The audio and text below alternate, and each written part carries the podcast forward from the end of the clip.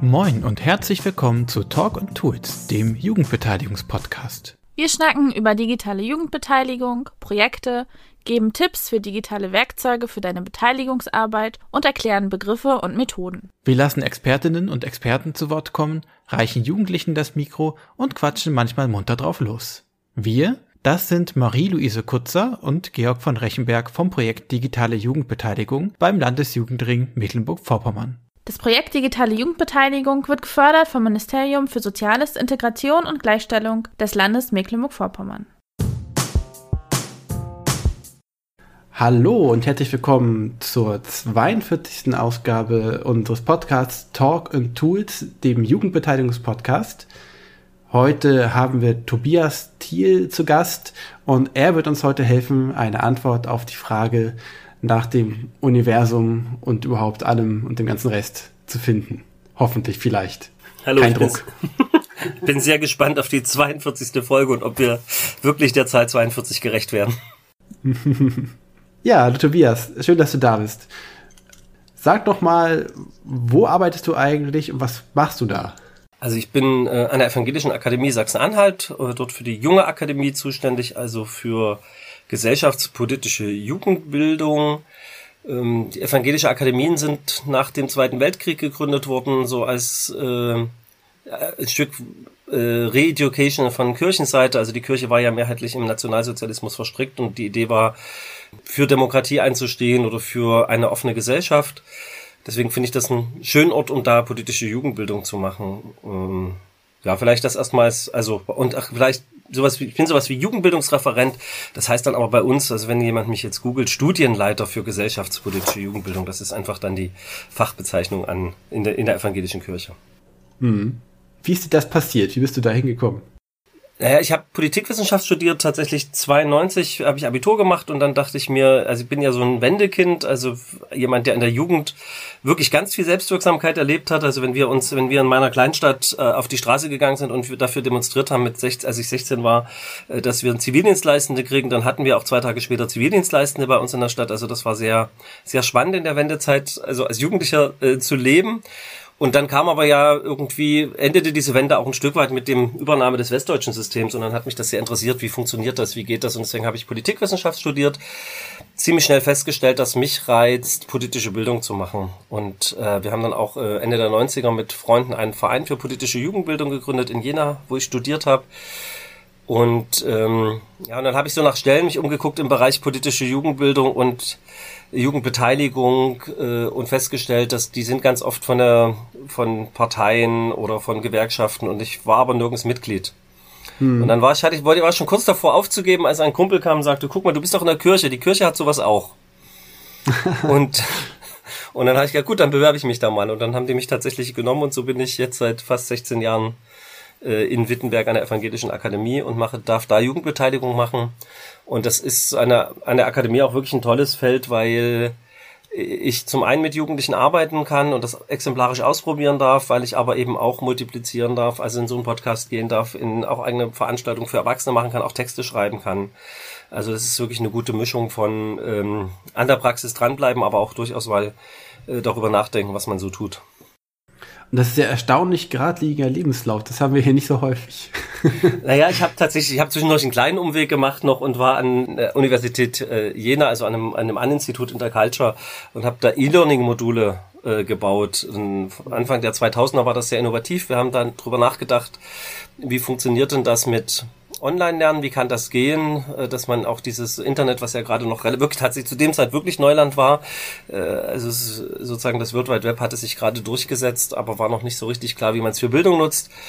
Ähm, wie man das nutzen kann, sind auch da zu dem Ergebnis gekommen, dass es eher Blended Learning Formate braucht, also dass es immer ja eine Frage ist, wie weit inwieweit kann man Beziehungsarbeit auch im Netz machen? Also das war auch da schon die zentrale Frage, dass wir gesagt haben, also die sich halt in der Corona-Zeit auch wieder gestellt hat. Ne? Also mhm. dass man sagen kann, durchaus kann man ganz viel Bildung im Netz machen. Gerade Selbstlernen ist natürlich ohnehin passiert ohnehin im Netz heute mit YouTube und so weiter. Aber was schwieriger ist, ist, wenn ich wirklich in Lerngruppen denke, also in Menschen, die miteinander lernen, dann ist das äh, nicht so einfach, dass diese Prozesse im digitalen Raum zu, zu generieren. Da ist doch irgendwie nochmal was anderes, wenn ich jemand mit ja, mit mehr Mimik, mehr Gestik, äh, eben als ganze, ganzen Mensch wahrnehmen. Also wir haben, sind auch zu dem Ergebnis gekommen, dass man sich erstmal kennenlernen muss. Und wenn eine Lerngruppe mhm. sich kennt, dann kann die auch gut online zusammenzuarbeiten. Und ich glaube, das war für die Zeit so 2001 bis 2004 tatsächlich innovativ und, äh, und, äh, und nicht so trivial, wie das vielleicht jetzt heute klingt und gerade auch nach den Erfahrungen der, der Corona-Zeit. Ja, ich wollte gerade sagen, damals war das ja auch nochmal noch schwieriger, ne? weil äh, mal eben so Videoformate, das war ja nicht so einfach machbar. Naja, also ich sag mal, Videoformate zur Verfügung stellen ging im Prinzip schon, wobei du natürlich tatsächlich auch die Bandbreiten beachten musstest, die noch ganz andere mhm. waren. Also, also tatsächlich haben wir dann teilweise auch Material, also gerade Videomaterial hat, hat man dann wirklich noch auf CD verschickt. Hm. Ich meinte jetzt vor allem auch Videotelefonie, also äh, Videokonferenzen. Das, da, ja, es kam ja dann auch bald. Ich weiß gar nicht genau, ob das in der Projektlaufzeit schon kam, also äh, aber schon Ende der 2000er ging das ja mit Skype gut. Stimmt, das ging ja ziemlich bald schon los. Und äh, das ist ja irgendwie für mich das Verrückte, dass das sozusagen bis vor der Corona-Zeit Skypen eigentlich als das Synonym war für Videokonferenzen und inzwischen ist es Zoomen. Also da hat, glaube ich, ein Anbieter irgendwie irgendwie den irgendwas verpasst, weil eigentlich also ich weiß, wir haben schon in Ende der 2000er deutsch-litauische Seminare vorbereitet und haben also gesagt, wir brauchen kein Vorbereitungstreffen mehr, also sondern wir werden uns dann treffen beim Seminar und die Vorbereitung kann per Skype laufen. Hm. Also, aber aber es war natürlich, ja, es war noch mal eine andere Zeit, weil das ja gerade ganz wirklich neu, ganz neu war und man es ausprobiert hat und der die Hemmschwelle, also wir haben es ja jetzt ja auch in der, in der Breite gesehen, dass Corona es erst möglich macht, dass diese Videokonferenzen in der Breite ankommen. Also da war ja Corona tatsächlich hilfreich für, für, für diese Entwicklung. Und bis dahin war das ja eher eine Nische für Leute, die was ausprobieren wollten. Aber insofern war ich dann nicht direkt mit Jugendbeteiligung beschäftigt in der Zeit und nicht mit politischer Jugendbildung, aber für diesen Schwerpunkt, den ich mir dann auch gewählt habe, sozusagen digitale Jugendbeteiligung, digitale politische Bildung äh, zu machen, war es natürlich ein sehr hilfreiches Projekt. Hm. Aber ja, tatsächlich, als ich mich an der Akademie beworben habe und meinen Lebenslauf geschrieben habe, habe ich auch gedacht, wow, daraufhin hast du ja dein ganzes Leben hingearbeitet. äh, ohne dass ich jetzt wirklich tatsächlich, äh, also ich habe eigentlich bei keinem der Schritte, die dahin geführt haben, daran gedacht, dass sowas mal mein Job sein könnte, sondern der Job selber war eigentlich eher so eine Zufallsentdeckung, dass das ja auch gehen würde. Das ist manchmal lustig, ne? Also jetzt als Christ könnte man ja sagen, vielleicht ist es sowas wie Fügung, ne? Oder Gottes Wille oder so, keine Ahnung. Und aber deine Stelle, die ist gar nicht explizit gemappt auf digital oder digitale Jugendbeteiligung, sondern das ist auch ein Schwerpunkt, den du dir einfach setzen kannst selber oder selbst gesetzt hast. Ja, also das war tatsächlich, äh, dass ich ja einmal die Erfahrung mitbrachte, dass wir haben auch auch, ich sage 99, als wir unseren Verein für politische Bildung ge gegründet haben, war das erste Projekt Sozialreportage. Und wir gingen davon aus, von diesem wahnsinnigen emanzipatorischen Potenzial des, des digitalen Raums, des Internet, also wirklich diese ganzen Hoffnungen, die man in den 90ern noch hatte, dass mhm. sich jetzt sozusagen eine, die freie Gesellschaft endlich durchsetzen kann, weil jeder publizieren kann und jeder schreiben kann, was er möchte und haben tatsächlich mit Jugendlichen äh, so eine on, also eher Audio, Audio und Textreportage erstellt mit Bildern und äh, daraus eine Webseite mit denen gebaut und die ins Netz gestellt und hat damit auch eine Öffentlichkeit erreicht, weil das zu der Zeit wirklich neu war und mehrere Tageszeitungen darüber berichteten und dann viele auch auf diese Seite gingen.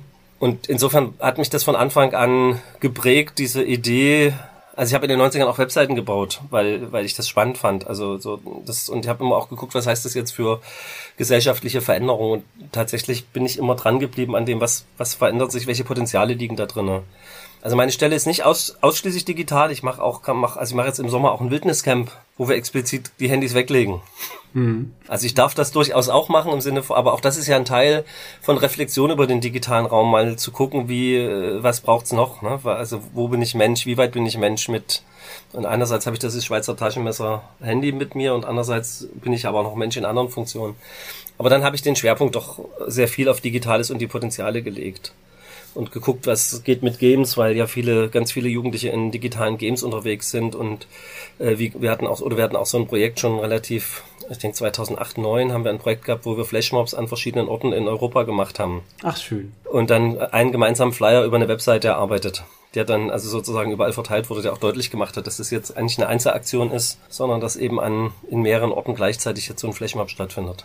Und ähm, bist du bei dir da in der Akademie, bist, bist du der komische Typ mit dem Internet oder äh, seid ihr da als Team auch gemeinsam dran? Also du hast vielleicht den Schwerpunkt, aber ihr, es ist schon für alle interessant. Naja, ich bin, bin da hingekommen und das war schon so. Ich meine, die hatten noch eine, also ich habe ja Webseiten gebaut und die Webseite sah Ende der oder Mitte, Mitte der 2000er noch so aus wie die Webseiten, die ich in den 90ern gebaut habe. Ja, also ich bin da schon hingekommen und hatte, das wusste bei mir war klar, die sind nicht so weit wie ich. Ja, und sie hatten, sie hatten GMX-Mail-Adressen, ja, und äh, ja, als, als Hauptadressen, obwohl sie eine Domain hat. Und ich habe das sind dann Prozesse, die ich angeleiert habe. Also so, so ein bisschen beides. Also wir haben als Akademie das, glaube ich, schon erkannt, dass das Digitale ein Raum ist, äh, der auch gesellschaftliche Veränderungen macht. Also Akademien arbeiten ja wirklich so in diesem Diskurs in der Gesellschaft, Gesellschaft sozusagen als Gesamtheit voranbringen. Und da kannst du ja die Digitalität nicht, nicht ausblenden. Und das, was passiert und die, und die Digitalisierung ganz vieler Prozesse. Ähm, in der Praxis und in dem in der Umsetzung und in glaube ich am Ende auch in der Reflexion bin ich äh, sind viele meiner Kollegen dann doch froh, dass ich das mache und äh, lassen mir lassen es machen und fragen gegebenenfalls mich und äh, äh, am Ende bin ich dann doch der, der die neue Webseite mit umsetzt, weil ich möchte, dass sie bestimmte Funktionen hat und, und auf einem gewissen Stand ist und der da die Hauptverantwortung mitträgt. Also so ein bisschen beides, würde ich sagen, ja. Also ich bin, ich versuche mich, ich versuche immer nicht zu sehr der, nur der Nerd zu sein, der dann, weil, und die Aufgaben auch nicht auch bei mir zu lassen, weil dann das Team auch nicht mitmacht. Also mhm. musst ja auch immer gucken, dass das Team auch von Anfang an mit einbeziehst. Heißt natürlich manchmal auch, äh, bestimmte Dinge äh, brauchen langen Atem, ne? Also ich meine, ich, ich, wir veröffentlichen unsere Sachen in der Jungen Akademie seit, weiß ich nicht, mindestens 2014 als offene Bildungsmaterialien und ich habe immer noch Kollegen, die nicht wissen, was das ist. ja, die mich dann ganz groß angucken, ja. Dann, und wir haben dann aber auch solche, Erfahr solche Erlebnisse gehabt, dass das wir haben einen, einen, Minecraft-Wettbewerb, die faire Stadt der Zukunft gemacht und im Jahr drauf hat das Bundeswissenschaftsministerium äh, ein, äh, im Wissenschaftsjahr einen, einen, einen Minecraft-Wettbewerb gemacht und die haben unser Bild als Titelbild genommen und die Kollegen alle, dürfen die das? Ich sage, ja, das ist eine CC-Lizenz, klar dürfen die das, aber die müssen uns als Quelle angeben, ist doch super. Was will ich mehr, ja? Und wie gesagt, das ist 2015 gewesen und es könnte, gibt immer noch Kollegen, mit denen das heute auch noch passieren könnte. Ja, das ist auch so eine Grunderfahrung, die man in dem Bereich immer wieder macht, finde ich auch. Jetzt auch gerade mit den Zoom-Konferenzen während Corona, dass man jetzt immer noch auf Leute trifft, die jetzt überraschenderweise irgendwie jetzt ihre ersten Zoom-Konferenzen haben und gleichzeitig eben auch auf Leute trifft, die äh, einem viel voraus haben, diese Bandbreite abzudecken. Das finde ich auch immer spannend. Ja, das, das erlebe ich jetzt gerade, genau, wir machen auch Zoom als Akademie, haben jetzt also gerade in den Corona-Zeiten ziemlich viel umgestellt, machen, haben jetzt viele Online-Veranstaltungen gemacht, auch Kollegen, die sich das vorher gar nicht vorstellen konnten, sind jetzt ganz begeistert, weil sie ja gemerkt haben, sie erreichen nochmal Menschen in einem viel größeren Radius, als sie sonst. Also gerade mit einer Abendveranstaltung hast du ja sonst immer nur ein lokales Publikum und plötzlich hast du ein bundesweites Publikum. Äh, und dann bin ich aber der, der natürlich auch in Kontexten unterwegs ist, wo Leute sagen, also ich komme nur zu dir, wenn du in eine freie Software gehst. Also Zoom geht gar nicht, ja. Wie kannst du Zoom mit Kindern machen? Ja. Verräter. Ja. Die landen aber bei mir, nicht bei den anderen. Und ich merke so, dass ich für meine Veranstaltung mit Kindern und Jugendlichen oder auch von digitalen MultiplikatorInnen kann ich das machen. Kann ich auch zu Big Blue Button wechseln oder zu Jitsi oder was. Aber ob ich das wirklich für unsere älteren Teilnehmenden kann, die jetzt äh, gerade sich an Zoom gewöhnt haben, ist eben eine offene Frage. Ne? Da, da merke ich so, das sind, das sind echt gesellschaftliche Ansprüche, weil ich würde ja auch sofort sagen, lass uns die freie Software nutzen. Hm. Aber erstens gibt es dann wieder keinen Anbieter, keinen kommerziellen Anbieter, dem ich einfach Geld dafür zahlen kann, dass, ich, dass es funktioniert und wir haben nicht die Ressourcen, das alles selbst zu betreiben. Das ist so die, so die eine Ebene, die schwierig ist und die andere Ebene ist eben auch, dass äh, dass jetzt die Leute sich eben auch langsam dran gewöhnen müssen. Also dass ich merke, dass es eben, wenn, wenn, wenn wir wirklich wirken wollen in die Breite der Gesellschaft, dann müssen wir auch akzeptieren, dass dass es vielleicht für manche eine Überforderung ist, wenn jede Konferenz anders aussieht. Ja, und das ist, das ist dann gerade, wenn du mit Erwachsenen arbeitest, nochmal ein Problem. Ich glaube, Jugendliche sind oft nochmal äh, fixer und, äh, äh, und schneller und, und äh, haben dann auch weniger Hemmung, mal irgendwo was zu drücken. Hm. Naja, und auch Jugendliche äh, sind ja auch nicht irgendwie den ganzen Tag immer in, Jugendkonf äh, in Videokonferenzen. Das heißt, viele lernen ja auch Tools dann erstmal neu kennen. Und ob das nun dieses oder jenes ist, ist ja dann auch egal. Naja, das, das ist ja auch nochmal eine Frage mit diesen Videokonferenzen. Ich hoffe ja, dass das ein Übergang ist. Und das, also das ist ja das, was wir auch schon, was ich, was wir schon 2001 bis 2004 in dem Projekt beschrieben haben, ist ja, das ist nicht, das, das Digitale hat ja andere Potenziale. Also gerade das kollaborative Arbeiten, glaube ich, wird bis zu wenig, bisher viel zu wenig geschätzt. Also was, was ja wirklich toll ist, ist, ich kann gemeinsam einen Text schreiben online. Mhm. Ja, also ich kann, oder eben wir machen das ja mit Minecraft oder Mindtest, wir lassen halt Jugendliche bauen halt gemeinsam online an einer, an irgendwas und, und da passiert ein Prozess, der gemeinsam ist und das ist eben keine Videokonferenz, weil diese Videokonferenz, wo man sich immer nur sozusagen die Gesichter sieht und diese vielen Kacheln, die sind ja auf Dauer wirklich ermüdend. Ja, und, ja. und auch, und auch nicht gesund, glaube ich so. Also, also ich glaube, da, da müssen wir noch ein ganzes Stück weiterkommen. Also da ist das, also die, die brauchen wir ab und zu zur Verständigung, aber ich glaube, ein gutes, also wir, ich denke das immer so, wenn ich Seminare denke, dann äh, ist, merke ich so ganz viele meiner Kollegen sind jetzt an dem Punkt, wo sie ein, so ein Wochenendseminar komplett als Videokonferenz machen. Ja, das stimmt. Es fehlt die Interaktion da drin ne? und da wieder rauszubrechen und die interaktiven ja. Elemente zu finden, das ist, fällt vielen schwer. Na, bis dahin, es geht ja noch einen Schritt weiter, wenn ich, also äh, auch das würde ich noch nicht machen, da bin ich selber noch nicht so weit, aber wenn ich jetzt richtig weiterdenke, mach, treffe ich mich doch zu einem Wochenendseminar, weil, weil wir uns da treffen müssen und dann muss da alles passieren. Wenn ich das in den digitalen Raum verlege, ist dieser Zeitdruck eigentlich weg. Ich könnte mhm. da auch, ich könnte das auch über einen ganz längeren Zeitraum strecken. Ich merke, dass ich das selber nicht durchhalte. Ja, also ich merke, dass ich selber solche langen, ich habe an so Formaten teilgenommen, die über Wochen gehen und jeden Vormittag eine Stunde. Und ich bin nach drei Tagen raus, weil ich es mir dann doch nicht nehme. Aber eigentlich, wenn ich mal, mal so denke, wäre das ja die Chance des Digitalen, dass man da noch mal ganz neu denken kann und ganz äh, Prozesse ganz anders abbilden. Das wird für die Jugendbeteiligung halt noch mal ganz spannend, weil ich dann ähm, ja nicht mehr so das ein, heute habe ich ein Wochenende und jetzt müssen die Jugendlichen was produzieren und dann macht der Stadtrat was damit oder nicht sondern ich könnte das ja viel mehr in, äh, in das Prozesshafte noch viel mehr ausleben. Aber ich mhm. glaube, da sind wir auch gesellschaftlich noch an einem Punkt, das müssen wir erst noch lernen. Ja, also, ja. also, also das müssen wir selber erst noch mal verstehen. Also beziehe ich auch ganz sehr auf mich selbst, ja. Und gleichzeitig auch äh, müssen wir, glaube ich, auch noch mal anders und selbst verstehen ne? und rauskriegen, äh, welche Formate funktionieren für Menschen generell eigentlich gut. Weil ich kann mir auch vorstellen, es könnte ja sein, dass äh, wir einfach das auch brauchen, ne? mal konzentriert geballte Zeit mit etwas zu verbringen und dass lange Prozesse strecken vielleicht gar nicht für alle gut funktionieren kann. Aber das ist wahrscheinlich auch total abhängig vom jeweiligen Thema und von der jeweiligen Machart. Und ja, das können wir eben versuchen rauszukriegen, ja. Werden wir doch mal konkreter. Was für Projekte machst du denn eigentlich gerade in deiner Arbeit? Naja, ich habe das ja, einer habe ich schon angedeutet, Minecraft und Mindtest. Also wir haben, ich habe immer so geguckt, was für für Games es gibt, die gut sind, weil ähm, hm. wenn man guckt, also Jungs schon seit vielen Jahren ja nach der Gym-Studie zu über 70 Prozent äh, mit Games, also Games spielen und Mädchen jetzt mit den mit der Handynutzung auch nachgezogen haben und auch weit über 50 Prozent liegen. Und ich muss dazu sagen, ich habe bis 2001, bis ich Kinder und Job hatte, äh, habe ich selber Videospiele gemacht und dann ähm, hatte ich keine Zeit mehr dafür und meine Videospiele bestanden noch an verkabelten Rechnern.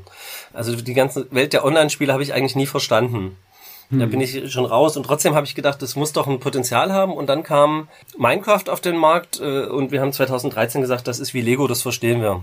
Und das nutzen wir jetzt für die Bildungsarbeit, für die politische Bildung und haben so Minecraft-Camps angeboten im Sommer, wo man sich, ähm, wo man eigentlich letztlich haben die Kids nur zwölf Stunden in, in fünf Tagen Minecraft gebaut, weil wir haben gesagt, da, das politische Berlin, wir bauen den Bundestag nach, wir machen Input, was ist der Bundestag, ihr baut mal, wie sieht der aus, ihr guckt euch die Bilder an. Wir fahren nach Berlin, wir gucken, gucken uns den Bundestag an und wir passen es danach nochmal an die Welt. Und das hat so einen ganz, ganz spannenden Moment gehabt, war dann für mich, als die im Fraktionsräumen ganz detailliert nachgefragt haben, wie diese, wie so eine Fraktion funktioniert. Und ich dachte, warum interessiert die das? bis mir bewusst wurde, die wollen, da müssen ja wissen, wie viel Tische, wie viel Stühle, wie der Raum eingerichtet werden muss, ja. Und deswegen müssen sie verstehen, was so eine Fraktion ist, ja. Sonst hat die das nicht so interessiert. Muss man cool. auch, ehr, auch ehrlich sagen. Aber das war so ein, so ein Anlass, wo ich da wo dachte, oh, das kann man für ganz viele Sachen nutzen. Dann haben wir das als Wettbewerb probiert, auch als äh, Jugendbeteiligungstool in, in Kommunen angepriesen. Also haben wir ganz viel gemacht mit Minecraft und sind jetzt äh, ein bisschen mehr dazu übergegangen, mit meinen Tests zu arbeiten. Das ist eine freie Software, die ähm, Minecraft nachgebaut hat. Der Vorteil ist, dass es eben nichts kostet und dass ich es eben mhm. auch wirklich überall verwenden kann. Es wird deutlich weniger Ressourcen braucht als Minecraft, also gerade für Schulen, Bildungseinrichtungen ist das natürlich eine Option. Es hat immer den Nachteil, dass die Jugendlichen sagen, es ist nicht Minecraft, muss man auch sagen. Ja, also die, mhm. für die ist, also in Schule sagen mir Jugendliche besser mit Mindtest als ohne Minecraft. Außerhalb von Schule ist es immer so eine Ambivalenz, ob es funktioniert. Und da war so ein Höhepunkt jetzt in den letzten zwei Jahren war, äh, dass wir wirklich am 13.3., als die Schulen geschlossen wurden, in einem Seminar saßen, das hieß äh, Game-Based Learning äh, und gesagt haben, wir müssen jetzt was machen und haben beschlossen, wir setzen jetzt einen Mindtest Bildungsserver auf, äh, den wir einfach frei zur Verfügung stellen. Zum einen Jugendgruppen, um sich da zu treffen, zum anderen für Bildungsprojekte, äh, die die da drauf, die kommen können. Und das ist nochmal eine sehr spannende ähm, Erfahrung gewesen, was passiert, wenn du so ein digitales eigentlich nur einen digitalen Raum zur Verfügung stellst und schreibst drüber politische Jugendbildung, weil daraus ist er gefördert. Mhm. Äh, und dann haben wir natürlich, äh, ich habe mich mal so als YouTuber probiert und so ein paar, paar Videos, äh, Videotutorials mit kleinem Bild oben gemacht und äh, damit die, damit keiner sagen kann, ich weiß nicht, wie es geht. Mhm. Äh, und wir haben eine Reihe von Live-Events gefilmt und gemacht und aber eben auch es kam auch so eine Reihe von Jugendeinrichtungen, die wirklich auf diesen Server gingen und sagten, wir haben früher uns in Minecraft getroffen, die haben aber keine Lizenz zu Hause, sondern die haben bisher unsere Konsolen genommen wir, wir wollen jetzt, jetzt bei euch im Mindtest treffen. Kam bis dahin, dass es so ein Jugendwerk, äh, bayerische Jugend irgendwie kam. Die haben ihr Pfingstcamp auf dem Server gemacht mit 70 Leuten. Wir wussten zu dem Zeitpunkt gar nicht, ob auf unserem Server überhaupt 70 Leute gleichzeitig sein können. Die haben uns auch nicht informiert. Es ging gut. Äh, aber gerade dieses, wir wussten oft nicht, was passiert. Letztes Jahr hat eine Schulklasse das Anne Frank Haus nachgebaut und ich habe das einfach nur bei Twitter gelesen. Mhm. Ja, also auf meinem Server baut eine Schulklasse, nutzt das einfach, weil es ist frei zugänglich, baut da das Anne Frank Haus. Ich gucke mir das an, ich schreibe zurück, naja, aber man kann doch nicht alles erkennen. Ja, okay, wir bauen noch eine Ausstellung dazu. Ja, eine Woche später gibt's dann noch ein zweites Gebäude mit einer Ausstellung drinne. Kann jetzt im Prinzip jeder auch nachnutzen, kann da reingehen, kann Anne Frank Haus in meinen Test nachvollziehen. Also das ist so ein Projekt, wo wir wo wir gerade ganz viel gemacht haben und wo wir auch wirklich nochmal neu ausprobiert haben. Und das war jetzt auch nur durch Corona möglich, weil ich sonst auch zu viele andere Veranstaltungen machen muss. Was passiert, wenn du plötzlich ganz in so einen digitalen Raum gehst und den auch öffentlich und frei zur Verfügung stellst? Soll ich mal gleich noch weitere Sachen erzählen? Erzähl mal gleich noch weitere Sachen. Das klingt gut. äh, wir haben ein anderes Projekt, ähm, da arbeiten wir mit hier in Wittenberg exemplarisch zusammen mit einer äh, eher so Leuten, die aus der kulturellen Bildung kommen, das nennt sich Held Heldenwerkstatt oder Heldinnenwerkstatt. Ähm, und da machen wir jetzt äh, so erstmal zum einen digitale Tools nutzen für, für Bildungsarbeit, haben wir auch mit Mindtest was gemacht, äh, gucken aber ganz bewusst auch, was sind diese Superhelden, Superheldinnen-Geschichten. Also meistens sind es ja Helden und nicht Heldinnen, äh, die man so guckt. Aus dem Marvel-Universum ist für Kinder ja heute total prägend. Ich fange jetzt auch an, die Iron Man und Superman und sowas Filme zu gucken, damit ich auch verstehe, um was es geht. ähm, äh, und darüber, das als also so ein medialen äh, Ausgang, also eine mediale Lebenswelt auch als Ausgangspunkt zu nehmen, darüber nachzudenken, wie soll denn unsere gute Gesellschaft heute aussehen. Und das planen wir gerade für den Herbst so einen Workshop, wo wir nochmal viel auch mit äh, Tools auf dem Handy ausprobieren, von Geocaching, Action Mount, also durchaus ra rausgehen, bis auch wirklich Filme machen, Stop Motion, äh, um mit den Kindern aber darüber auch ins Gespräch zu kommen, was ist das gute Leben, das gute digitale Leben. Also wo äh, tatsächlich nicht diesen Ansatzpunkt, es ist alles schlecht und da gibt's Cybermobbing und da gibt's dieses und jenes. Aber sie erleben das ja selber, dass sie, also ich weiß, dass meine Kinder durchaus darüber reflektieren, dass es so einen Suchtfaktor, mhm. Suchtfaktor hat. Es gibt durchaus diese Erfahrung, dass ich nicht im Klassenchat bin und froh bin, dass ich nicht im Klassenchat bin, weil da irgendwas abgeht, was mir nicht gefällt. Aber ich bin natürlich auch, weiß auch, ich bin ausgegrenzt äh, solche Dinge ins Gespräch zu kommen. Dann haben wir ein Format entwickelt, das Bubble Crasher. Das klingt erstmal hier mit Bubble und sehr nach Internet, ist es aber gar nicht ausschließlich aufs Internet bezogen. Äh, das haben wir erstmal auch gar nicht als digitales Format entwickelt. Äh, da geht es darum, dass wir ja ähm, in einer immer ausdifferenzierteren Gesellschaft leben. Und äh, genau genommen eigentlich in verschiedenen Bubbles, in denen wir uns gerade immer bewegen. Also wir haben so ein Tool gemacht, wo ich meine eigenen Bubbles mal angucke. Und das ist total spannend. Also jetzt ja, gibt es meine Kirchenbubble zum Beispiel oder meinen Sportverein, es gibt meine Klasse, es gibt meine Familie. Und wenn man die so übereinander legt, dann gelten da ganz oft ganz verschiedene Regeln. Also es wird mhm. deutlich, wenn ich mir überlege, was darf ich da sagen? Oder noch deutlicher wird's, wenn ich überlege, was darf da nicht passieren oder was darf ich da nicht sagen. Also das war bei uns ganz spannend, weil wir hatten ja, wie gesagt, da hatten wir eine kirchliche Gruppe und die waren, glaubten alle, dass ihre Kirchgemeinde total toll ist und dann stellten sie fest, nee, Bratwurst geht da nicht und haben sich gewundert, warum das nicht geht, weil sie eigentlich dachten, das wäre doch total toll. Ja, also überlegen jetzt tatsächlich, ob sie da nicht Grillabende machen in ihrer in ihrer Bubble und ob man nicht die, die Bubble verändern kann oder auch nicht.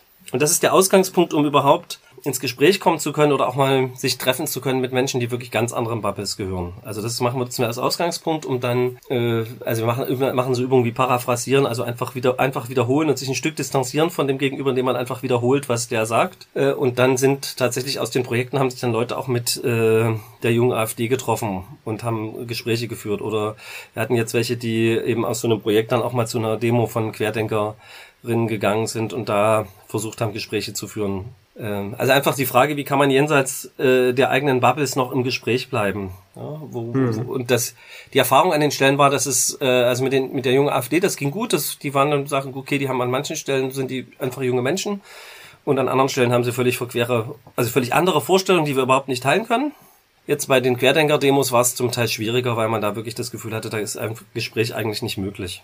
Da kommt der Aggression dann mehr offensichtlich schon entgegen. Ne? Naja, es war gar nicht eine Frage der Aggression, es war eine Frage, dass du sozusagen, also das Gefühl hast, da ist kein, das ist, da wird, das ist immer das, also die haben so berichtet, dass immer das Gleiche wiederholt wird, ne? Hm. Also du hast eigentlich, du stößt sozusagen, äh, es gibt eigentlich kein Interesse an deiner Argumentation oder so. Also es, äh, nichtsdestotrotz ist das trotzdem gut. Also wir haben das auch immer entwickelt als ein Projekt eher für die, die Lust haben, andere Bubbles kennenzulernen und, äh, und sozusagen eine Selbstreflexion über die eigenen Bubbles und und eine Öffnung einfach für andere zu haben und um da um, um erstmal was für mich zu lernen, weil also die, die ersten Teilnehmenden kamen auch wirklich mit dem Bild, wir wollen die Bubbles der anderen aufbrechen und die und alle dahinter sind alle Demokraten. ja, und dann haben, mussten wir so ein bisschen bremsen sagen, es ist nicht wird nicht klappen. Also Im besten Fall natürlich, wenn du ein Gespräch hast, wird bei beiden sich was ändern, aber die Wahrscheinlichkeit, dass man das initiieren kann und dass das wirklich planbar ist, ist sehr gering. Naja, auf jeden Fall ist da vielleicht ein Fuß in der Tür, ne? Und äh, die von der jungen AfD, äh, die werden sich auch dran erinnern, dass da anscheinend das auch irgendwie anders ja. gesehen werden kann. Genau, und vielleicht als letztes, ich will ja nicht alles erzählen, was ich mache, aber als letztes, wir, äh, also wenn du, weiß nicht, wann wird das gesendet? Äh, wahrscheinlich übernächste Woche. Montag. Ja, also dann ist es gerade vorbei. Also ich jetzt, wo wir reden, sozusagen, bin ich gerade direkt vor dem Barcamp Kirche Online und wenn ihr das sendet, ist es gerade vorbei. Ähm, Versuche ich ja seit längerem auch zu gucken, wie wir in der auch in der Kirche digitale Medien mehr nutzen. Hm. Ähm, weil das äh, ist jetzt nicht die, nicht in dem Punkt nicht immer die progressivste Community, gerade wenn ich an die Mitarbeitenden denke und äh, es gibt seit vielen Jahren ein, ein Format, das nennt sich Barcamp Kirche Online. Äh, das hat aber immer in Westdeutschland stattgefunden und wir haben 2018 gesagt, wir brauchen das jetzt auch in Ostdeutschland und haben das nach Wittenberg geholt und das findet jetzt jährlich im, äh, im Süden vom, also in Sachsen-Anhalt, Brandenburg, äh, Thüringen oder Sachsen statt. Und äh, das ist so ein Format wirklich, wo wir auch ganz bewusst das Barcamp-Format initiiert haben. Auch das war für Kirche 2018 noch innovativ. Mhm. Also ein Format, was, wo man sich also wirklich frei austauschen kann und wirklich äh, das aufnimmt, was in den, was bei den Menschen ist. Und das hat sich gut etabliert. Also da haben wir relativ viele Teilnehmende gefunden und das ist, glaube ich, ein das guter Kristallisationspunkt für die, die Lust haben äh, oder für die, die schon mit digitalen Medien arbeiten und die Lust haben, äh, digitale Medien mehr auch zu nutzen und Kirche auch äh, in einer digitalen Zivilgesellschaft aufzustellen. Also gibt so ein schönes, äh, ist so für Kirche, um das mit Kirche nochmal deutlich zu machen, das ist ja immer dieses Bild, wenn du in eine Stadt gehst, dann hast du eigentlich überall, überall Kirchtürme mhm. und siehst, dass Kirche irgendwie zumindest mal präsent war und vielleicht auch noch ist. Und wenn du jetzt die digitale Räume vorstellst und überlegst, wie viele Kirchtürme in welcher Form es geben müsste und wo es den überall nicht gibt, dann siehst du, wie wenig Kirche also im Vergleich dazu in, in digitalen Welten unterwegs ist. Ja? Und es bis dahin, dass du in diversen Google Maps äh, äh, die Internetseiten nicht findest, weil die irgendwie ganz strange heißen und so weiter. Wenn es überhaupt welche gibt. Ich meine, ja, das ist ja. inzwischen meistens der Fall, aber. Genau, oft gibt's die gar nicht oder sie sind nur in einem Social Media oder so. Also das, deswegen ist das auch noch ein Thema natürlich, wo ich in der Akademie, da passiert dann genau das, was du vor, was wir am Anfang diskutiert haben, dass ich dann ein Stück weit von der Jugendbildung weggehe. Natürlich hole ich auch da die Jugendbildungsakteure dazu, aber eben sage, jetzt will ich das auch mal, jetzt bin ich hier der Nerd, dem, dem das alle zuschreiben, jetzt mache ich ja auch meine Erwachsenentagung für mein meinen Arbeitgeber Kirche in dem Fall, wo wir das aus, uns damit beschäftigen.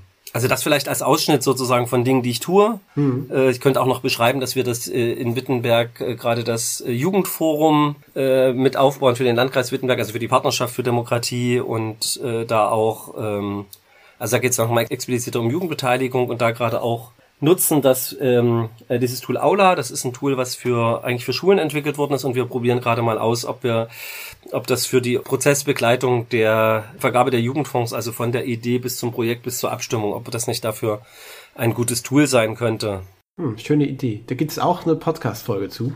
Ich weiß nicht mehr welche Nummer, da müsste ich nachgucken. Das steht dann in den Show. Okay, dann höre ich mir die Podcast-Folge im Nachhinein noch an, dann lerne ich bestimmt noch was dafür, wie man das nutzen kann.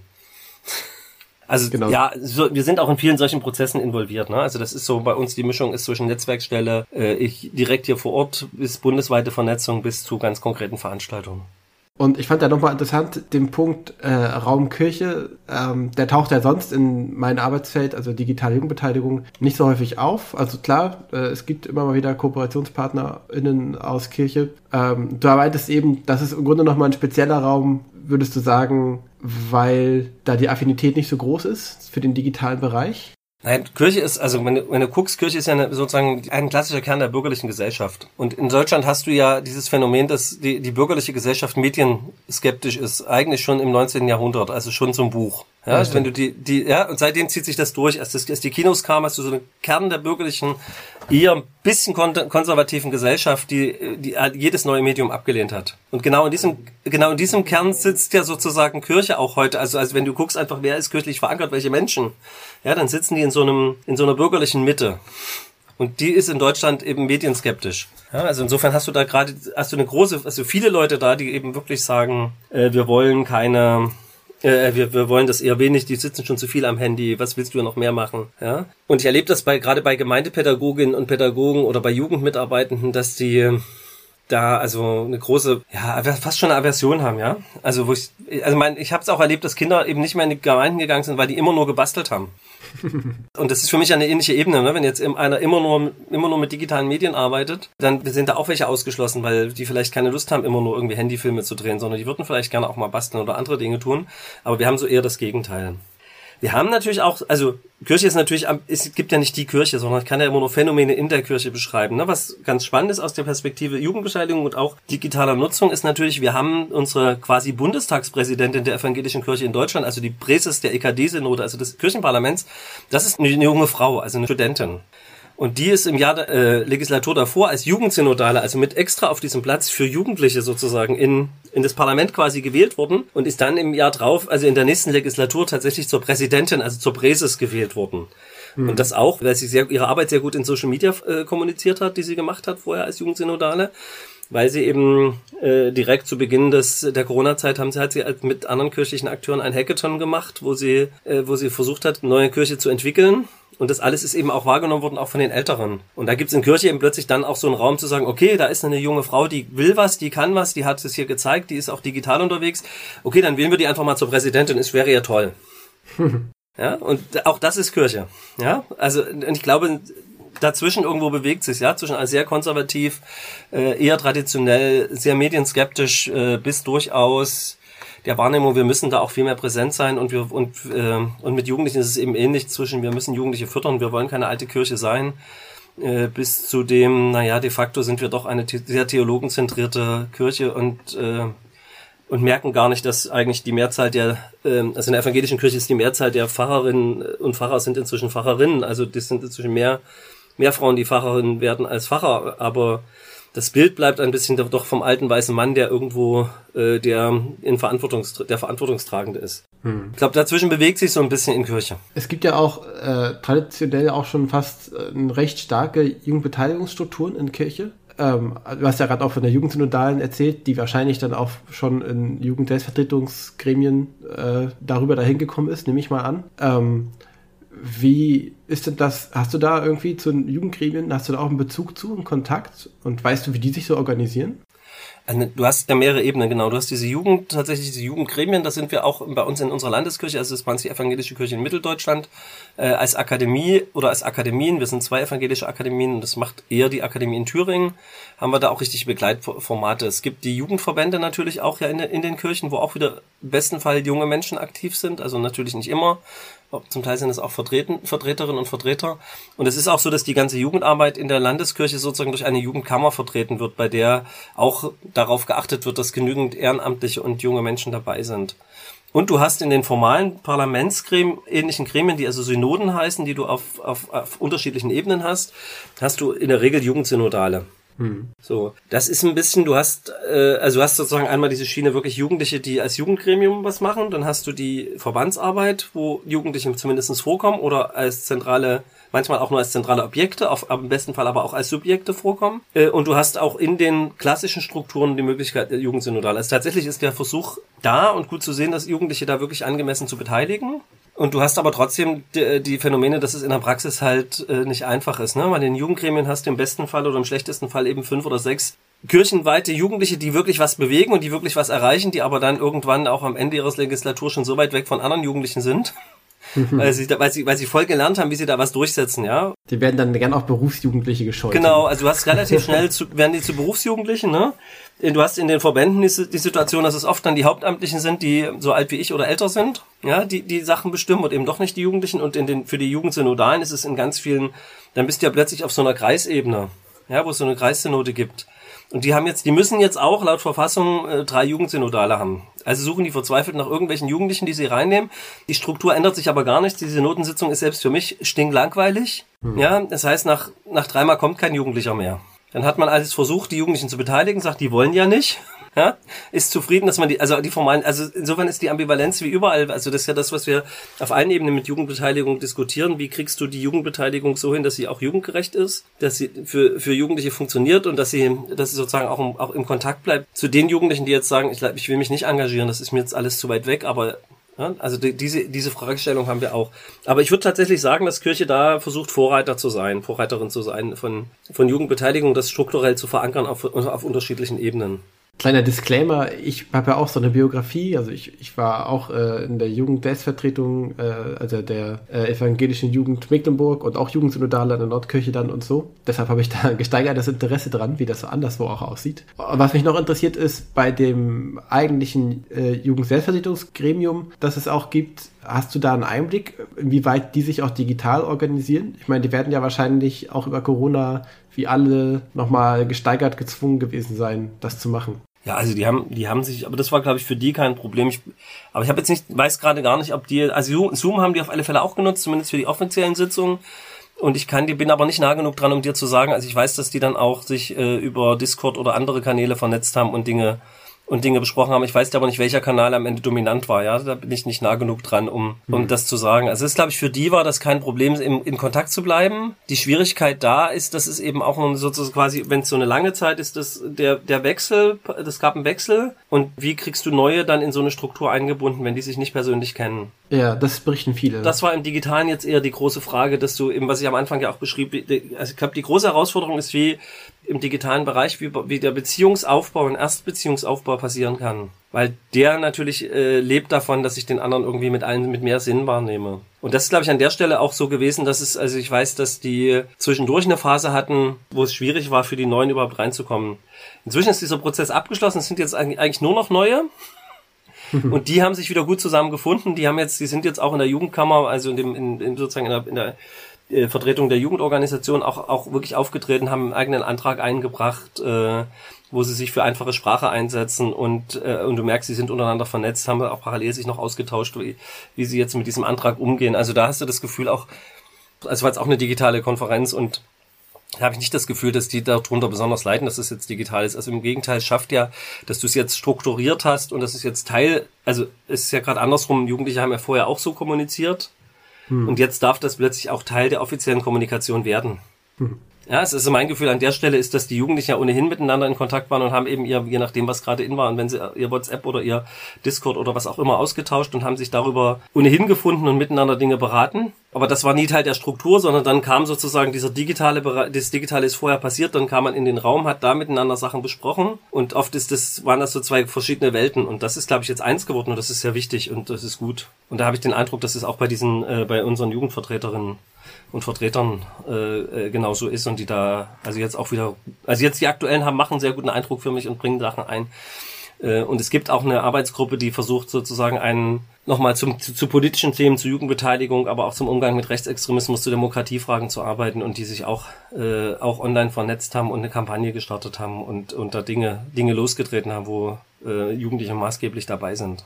Äh, aber es ist ein bisschen auch, also, zu, also ja, das funktioniert, aber es ist, äh, was auch, was auch schwierig ist, der Abbruch passiert zu ganz vielen, die nicht ganz aktiv sind. Hm. Also dass der, dieser sozusagen, was noch größer wird, ist dieser Spagat, was ich vorhin beschrieben habe, wie nehme ich die normalen Jugendlichen mit? Also die, die in den Gremien sind, die haben, finden da ihre Wege und die finden, wissen auch, wo sie ansprechbar sind, die kriegen auch die Unterstützung, weil sie sind ja bekannt. Aber ähm, sozusagen schnell, dass da Leute mal schnell mal dazukommen, weil es irgendwo noch einen Workshop gibt, weil man eh präsent ist, weil es eh eine junge Gemeindearbeit gibt oder wie auch immer das jeweils heißt, äh, das ist eben weniger geworden. Also wenn wir, wir haben tatsächlich einen ganz großen Abbruch in äh, wenn wir die, die Zahlen angucken, die an Angeboten, äh, an, an Jugendangeboten teilnehmen in der, in der evangelischen Kirche in Mitteldeutschland in der Corona-Zeit. Hm. Ja, also, also das ist, glaube ich, schon deutlich. Also haben wir wirklich einen großen, also wir haben ja, wir zählen ja in der Regel alle, die an Angeboten teilnehmen, sind also auch Mitglied unserer, unseres Jugendverbands und das hat immer gut funktioniert, weil wir dadurch eine sehr hohe Zahl hatten und wenn, und wir haben dann, wenn wir das jetzt konsequent weiter so machen, haben wir dann mit den höchsten Abbruch aller Jugendverbände. Weil die, dieser Transfer sozusagen der Jugendgruppe in den digitalen Raum, in der, in der Fläche hat nicht funktioniert. Ja, das ist ja auch voll schwer, weil da gerade diese mal eben irgendwie ein Camp oder mal irgendwie ein Wochenende oder sowas, ne, das ähm, lockt ja auch noch mal mehr, das, da einfach mal reinzuschauen. Und wenn das dann wegbricht, dann äh, geht der Kontakt auch weg. Das berichten aber auch viele, auch andere Verbände habe ich das auch den Eindruck, gerade dieser Übergang mit, also die, die da sind, mit denen weiterzumachen, das läuft ganz gut, auch mit digitalen Methoden, aber genau, neue Leute zu finden, die da neu reinwachsen, das ist die größere Hürde jetzt gerade über die zwei Jahre gewesen. Ähm, ich wollte noch konkret auf deine Arbeit kommen. Du hast ja schon ein bisschen erzählt, was für Projekte du so machst. Mich würde noch interessieren, so für deinen Arbeitsalltag, Was gibt's da für Tools, für Methoden, die du sagen würdest im digitalen Raum, die für dich die Sachen sind, die du gerne benutzt und die für dich gut funktionieren oder vielleicht auch gerade nicht gut funktionieren? So, du musst jetzt nicht von Zoom anfangen, weil das kennen wir alle, aber vielleicht hast du das ein oder andere Ding, wo du sagst, da, davon hat vielleicht noch nicht jeder gehört.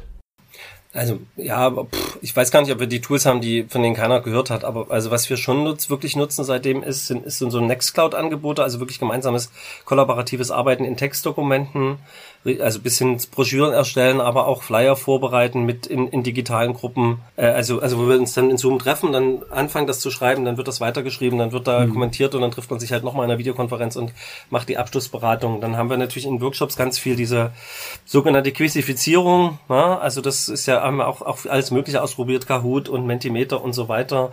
Ähm, haben zum Teil aber auch so ganz trivial festgestellt, also für dieses Bubble Crasher äh, haben wir jetzt ein ausfüllbares PDF, was wir den Teilnehmenden schicken. Ja, weil das am Ende doch viel einfacher ist als irgendeine Online, also für uns einfacher zu erstellen und für die Teilnehmenden ist es auch niedrigschwelliger, als jetzt eine ganz tolle Webseite zu haben, wo man das alles einträgt und dann muss man wieder noch auf eine Webseite gehen und jetzt kriegen die das vorher geschickt und sagen, jetzt öffnet das bitte und tragt da was ein. Also ähm, wir haben für dieses Barcamp nutzen wir das Barcamper-Tool, ja, weil das ganz schön ist und frei, äh, frei zur Verfügung steht. Ähm, ich überlege gerade, ja, wir haben viel mit Geocaching und Actionbound gemacht. Wird, ist auch bekannt, habt ihr bestimmt auch schon rein drüber gemacht. Äh, also mhm. ich glaube, es ist kein Tool dabei, was, was jetzt wahnsinnig innovativ ist und ich glaube, das ist auch gut so, weil es eben für die, die Teilnehmenden äh, dann Wiedererkennungseffekte gibt und dass man jetzt eben nicht ganz in das ganz wahnsinnig interessante Tool geht. Also für im Rahmen unseres Bundesverbandes nutzen wir Miro inzwischen tatsächlich als, als Ablage- und, und Protokollformat mit gleichzeitigem äh, sozusagen Entwicklungspotenzial, also wo du vom Brainstorming bis zur Ablage alles machen kannst und, mhm. und die Pinwände hast und das ist auch schön, weil wir die, weil die Pinwände immer gleich zur Verfügung stehen und nicht wir warten müssen, bis irgendjemand sie abfotografiert hat und weil sie auch, und weil sie auch, weil du sie auch danach im also ich glaube, das kollaborative Arbeiten ist für mich noch so ein ganz wichtiger Punkt, weil du eben hinterher sagen kannst, wir, man kann die Pinwände noch weiter bearbeiten online äh, und das kann auch zeitversetzt passieren und man kann auch Dinge Dinge ergänzen. Also das ist so, glaube ich, was was wo ich mich freue, dass das jetzt mehr Leute nutzen. Hm. Also das gab es vorher auch und die Tools sind auch nicht neu, aber da habe ich den Eindruck, da haben wir äh, auf verschiedensten Ebenen mit Jugendlichen, aber auch mit Erwachsenen hat sich das nochmal noch mal ausgebreitet, hat nochmal eine andere noch mal andere Dimension angenommen und ja, also das wäre vielleicht, glaube ich, das ist das, was mir so jetzt einfällt auf die Schnelle.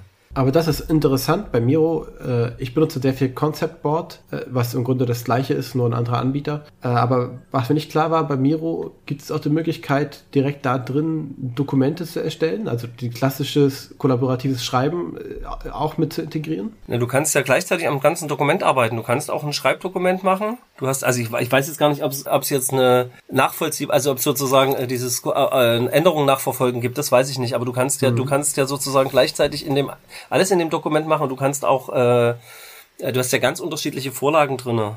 Ich hatte Miro tatsächlich nur als dieses Whiteboard kennengelernt und äh, hatte gar nicht so diese Dokumentfunktion äh, im Blick. Ja, und du kannst ja auch dann bestimmte Bereiche festmachen, die du dann auch äh, wieder als PDF oder sonst was, also als Protokoll auch machen kannst, wenn du das brauchst. Mhm. Und du hast ja diese Vorlagen, sie reichen ja von irgendwie Dokumente bis äh, diese also, also Mindmapping und alles Mögliche. Also du hast da wirklich ganz viele Vorlagen, die du nutzen kannst. Also da kenne ich mich bei, bei weitem nicht gut genug aus, um die wirklich alle zu benutzen. Und wir nutzen es halt wirklich wie ein bisschen wie eine Pinnwand und jeder hat kriegt, ich lege dann immer ganz viele Zettel hin. Mhm. Wirklich wie in einer Pinnwand und das ist dann auch, ja. da wird es für die Teilnehmenden auch plötzlich nachvoll. Also Miro ist für Teilnehmende oft eine Herausforderung, ist meine Erfahrung. Das ist für Leute, die nicht so gut digital sind und du brauchst den zweiten Monitor, sonst funktioniert es nicht. Wenn du parallel oh ja. eine Videokonferenz hast. Also ich würde das jetzt, es ist insofern schon in gewisser Weise hochschwellig und ich nutze es dann wirklich ganz oft, damit es für die Teilnehmenden auch nachvollziehbar wirklich wie eine Pinnwand, dass ich sage, ich habe wirklich die Pinnwand gemalt, dann steht oben Überschrift drauf und dann sind unten ganz viele Zettel hingelegt und dann kann man sich einfach so einen Zettel nehmen in zwei Farben und auf den Zettel schreiben und den da hinhängen. Und dann ist es, dann hat es plötzlich sowas wie, es ist plötzlich wie eine analoge Seminar. Und das ist dann wieder was, wo, wo, wo man eine Wiedererkennung hat. Mhm. Ja, und du hast aber den Vorteil, dass ich natürlich Cluster und alles parallel machen kann. Es können, wenn ich es erlaube, können es auch immer alle gleichzeitig machen. Ja, es kann auch jemand sagen, ach, mein Zettel gehört eigentlich zu dem dazu. Äh, und, da, und, hast, und das ist damit plötzlich nochmal, also beim kollaborativen Arbeiten, auch bei diesen Minecraft-Sachen ja immer das beeindruckend. Das habe ich ja immer gesagt, wenn ich mit Lego-Projekte mache, ist irgendwann ein Baustein zu Ende oder es sind vier an einer Stelle und es geht nicht mehr. Ne, digital können ja viel mehr Leute an einer Stelle arbeiten und Bausteine sind nie zu Ende. Hm. Ja, ich habe immer noch wieder Zettel. Ja, es ist nie so, dass die Moderationskarten ausgehen oder die Stifte. Äh, also das ist ja der große Vorteil am Digitalen und Und äh, also und dann kannst du halt relativ schnell aber auch zwischen mehreren Pinwänden irgendwelche Pfeile ziehen oder irgendwie nochmal Beziehungen herstellen. Also das finde ich schon spannend, aber es, man muss wirklich sagen, es ist auch nicht für alle trivial. Also ich kenne immer noch Leute, die sagen, nee, will ich nicht, ist mir zu kompliziert. Ja, es ist vor allem für Gruppen, die sich häufiger treffen, dann gut. Ne? Ähm, da hat man dann eine Eingewöhnungschance. Hm. Ja, okay. Äh, ich bin mit meinen Fragen am Ende, aber vielleicht haben wir noch irgendwas vergessen, was dir noch im Kopf rumschwebt, was noch erwähnt werden sollte. Ich gucke gerade mal, ich überlege gerade mal. Ja, doch, eine Sache habe ich noch nicht erzählt. Ja, äh, es gibt, wir sind, wir haben letzte Woche einen Workshop gehabt. Wir sind in der, in unserer Landeskirche mit den Bildungseinrichtungen gerade dabei zu überlegen, wie könnte ein digitales Bildungshaus aussehen. Mhm. Also wegzukommen von diesem, dieser einen Zoom-Konferenz, sondern wirklich dahin zu kommen. Es gibt so ein umfassendes Tool, wie es aussieht. Also wir haben das auch diskutiert und besprochen und das hat, ich sag mal, das fängt an von einer Landingpage. Also es ist einfach eine Homepage, wo ich dann zu Räumen komme, die, die aber eben unterschiedlichste Tools verbinden und ich bin eben nicht mehr bei Miro und bei Zoom und bei irgendwas und muss hier noch einen Link teilen oder noch einen, sondern es ist irgendwie in einem Raum. Bis dahin, dass man sagt, man baut mit äh, einem Tool wie äh, Work Adventure, also so ein bisschen wie Gathertown, das kennen vielleicht manche, also Work Adventure wäre die freie Version dazu, wirklich so einen zweidimensionalen Tagungsraum, mit dem man sich, äh, Tagungshaus oder Bildungshaus, in dem man sich dann äh, wie so wie in so einem kleinen wie so Monkey Island oder sowas durchbewegt mhm. und und dann sich da auch treffen kann. Also wichtig ist dabei halt dieses deswegen nochmal dieses informelle Treffen auch zu ermöglichen. Das ist jetzt in Zoom-Räumen ja nicht so einfach. Da muss ich extra mir ein Breakout-Session ausmachen äh, und das ist ja bei diesen ähm, zweidimensionalen Räumen, wo ich mich bewege, oft so, dass ich immer mit denen rede, die mit mir in der Nähe sind. Ne? Und nur mit denen reden kann. Und dann habe ich plötzlich diese informellen Gespräche. Ich kann mich plötzlich in eine Ecke zurückziehen. Das, das wäre das eine. Und das andere ist halt wirklich diese Materialablagen, eben Pinwände und sowas in, das, in diese Räume zu integrieren. Und das finde ich nochmal einen ganz spannenden Prozess, weil da sind wir ja, ich habe das ja vorhin gesagt, wir sind, glaube ich, mit Zoom ganz am Anfang äh, der, dessen, was digitale Bildung kann. Zoom kann jetzt jeder. Ein paar andere Tools können wir auch. Und äh, da jetzt nochmal weiterzudenken, was heißt denn das für so ein Bildungshaus und das ganz bewusst auch in, in einem kirchlichen Kontext mit kirchlichen Bildungsakteuren und ähm, auch inklusive der Akteure, die sagen, oh, wir sind gerade froh, dass wir zoomen können, wir wissen gar nicht, ob wir mehr wollen. Ähm, also das ist auch noch gerade noch ein spannender Prozess, in dem ich drinne bin. Äh, und das damit gerade habe ich jetzt auch noch mal ein Tool eingeführt, was ich vorher nicht gesagt habe. Was mir mehr, am meisten Spaß gemacht hat, war tatsächlich ein Barcamp in Gathertown, wo wir das ist ein äh, wir haben Bildungspiraten äh, uns Bildungspiraten genannt in der in der evangelischen Kirche in Mitteldeutschland, äh, mhm. weil wir gesagt haben, wir segeln mal los und haben dann wirklich so ein Piratenschiff genommen und haben auf einem Piratenschiff ein Barcamp durchgeführt mit in diversen Räumen, die auch nach Piraten hießen, wo man mal schön die Treppe runtergehen kann unter Bord. Wir haben auch Ab Abkürzungen gebaut. Ja, also so diese, diese, diese Ebenen, glaube ich, ist noch ein Tool, was mir viel Spaß macht, wo ich denke, das hat noch Potenzial, aber braucht noch ein bisschen und wir überlegen aber gerade auch konzeptionell, wie man daraus ein Bildungshaus bauen kann mit diesem Tool oder ergänzt um solche Tools. Das klingt doch super. Ja, siehst du, das erinnert mich daran, dass ich auch nochmal lernen wollte, richtig, wie man in Work Adventure eigentlich diese Maps baut. Das ist ja nicht ganz so trivial wie in Gathertown. Ja, das ist tatsächlich, also tatsächlich haben wir da jetzt auch, sind wir da auch eher da, dabei, also im Gathertown ging das ganz gut, das Piratenschiff war ganz einfach gebaut, weil es gab eine Vorlage für ein Schiff. Und dann haben wir einfach ein paar Dinge angepasst, vor allem noch Abkürzungen gebaut, dass man durch die eine Luke direkt in den, in den entsprechenden Sessionraum kommt, falls man nicht erst zwei Treppen runterlaufen möchte. Äh, aber für Work Adventure sind wir gerade mit einer Firma im Gespräch, die das relativ günstig macht, weil ich auch den Eindruck habe, das ist... Ähm, noch weit. Da gibt es aber wiederum in der evangelischen Kirche auch einen Vorreiter. Timo Fersermann hat das Projekt Netzteufel gegründet und mhm. hat auch äh, Webseiten erstellt, wie man, also findet man bei RPI virtuell, findet man also äh, einen Blog, wie man mit Work Adventure äh, einen eigenen Server aufstellt und da auch Dinge entwickelt. Also kannst du da mal nachschauen. Den habe ich auch schon auf dem Schirm. also viel Erfolg dabei. Wenn du es kannst, buche ich dich. Ah, wunderbar. Einnahmequelle gefunden. Okay, vielen Dank. Jetzt hast du noch die einmalige Chance, ähm, uns zu sagen, wo man was über dich, über deine Arbeit, über eure Arbeit erfahren kann, äh, irgendwie Homepage oder Social Media, äh, dein Werbeblock. Also natürlich die Evangelische Akademie Sachsen-Anhalt, beziehungsweise ganz einfach jungeakademiewittenberg.de oder junge- also j-a-w.de als Abkürzung. Ähm, diese Mindtest-Projekte haben wir dokumentiert bei mindtestbildung.de äh, oder auch jaw.de äh. Also man findet eigentlich, glaube ich, alles ganz gut dokumentiert auf unseren Seiten. Einfach junge Akademie suchen bei der Evangelischen Akademie Sachsen-Anhalt und dann haben wir da die verschiedensten Projekte, glaube ich, äh, ganz gut dokumentiert von Jugendbeteiligung bis Mindtest, Minecraft und anderen digitalen Tools. Und die Links kannst du dann un unten reinschreiben. Genau, unten rein. In die Show Notes kommt das dann bei uns natürlich, wie immer. Ja, danke Tobias und danke auch an alle ZuhörerInnen, Wenn es euch gefallen hat, dann empfehlt doch den Podcast gerne weiter. Ihr könnt den auch abonnieren mit dem Podcast-Player eurer Wahl. Wenn das irgendwo geht, schreibt gerne unter Bewertung rein ähm, oder bewertet es einfach so. Da freuen wir uns immer über Feedback auf diese Weise. Und ansonsten findet ihr dann alle Infos und Links dieser Folge äh, in den Show Notes, wie schon angekündigt. Und vielleicht hört ihr aber wieder mal rein. Tschüss. Tschüss. Dankeschön.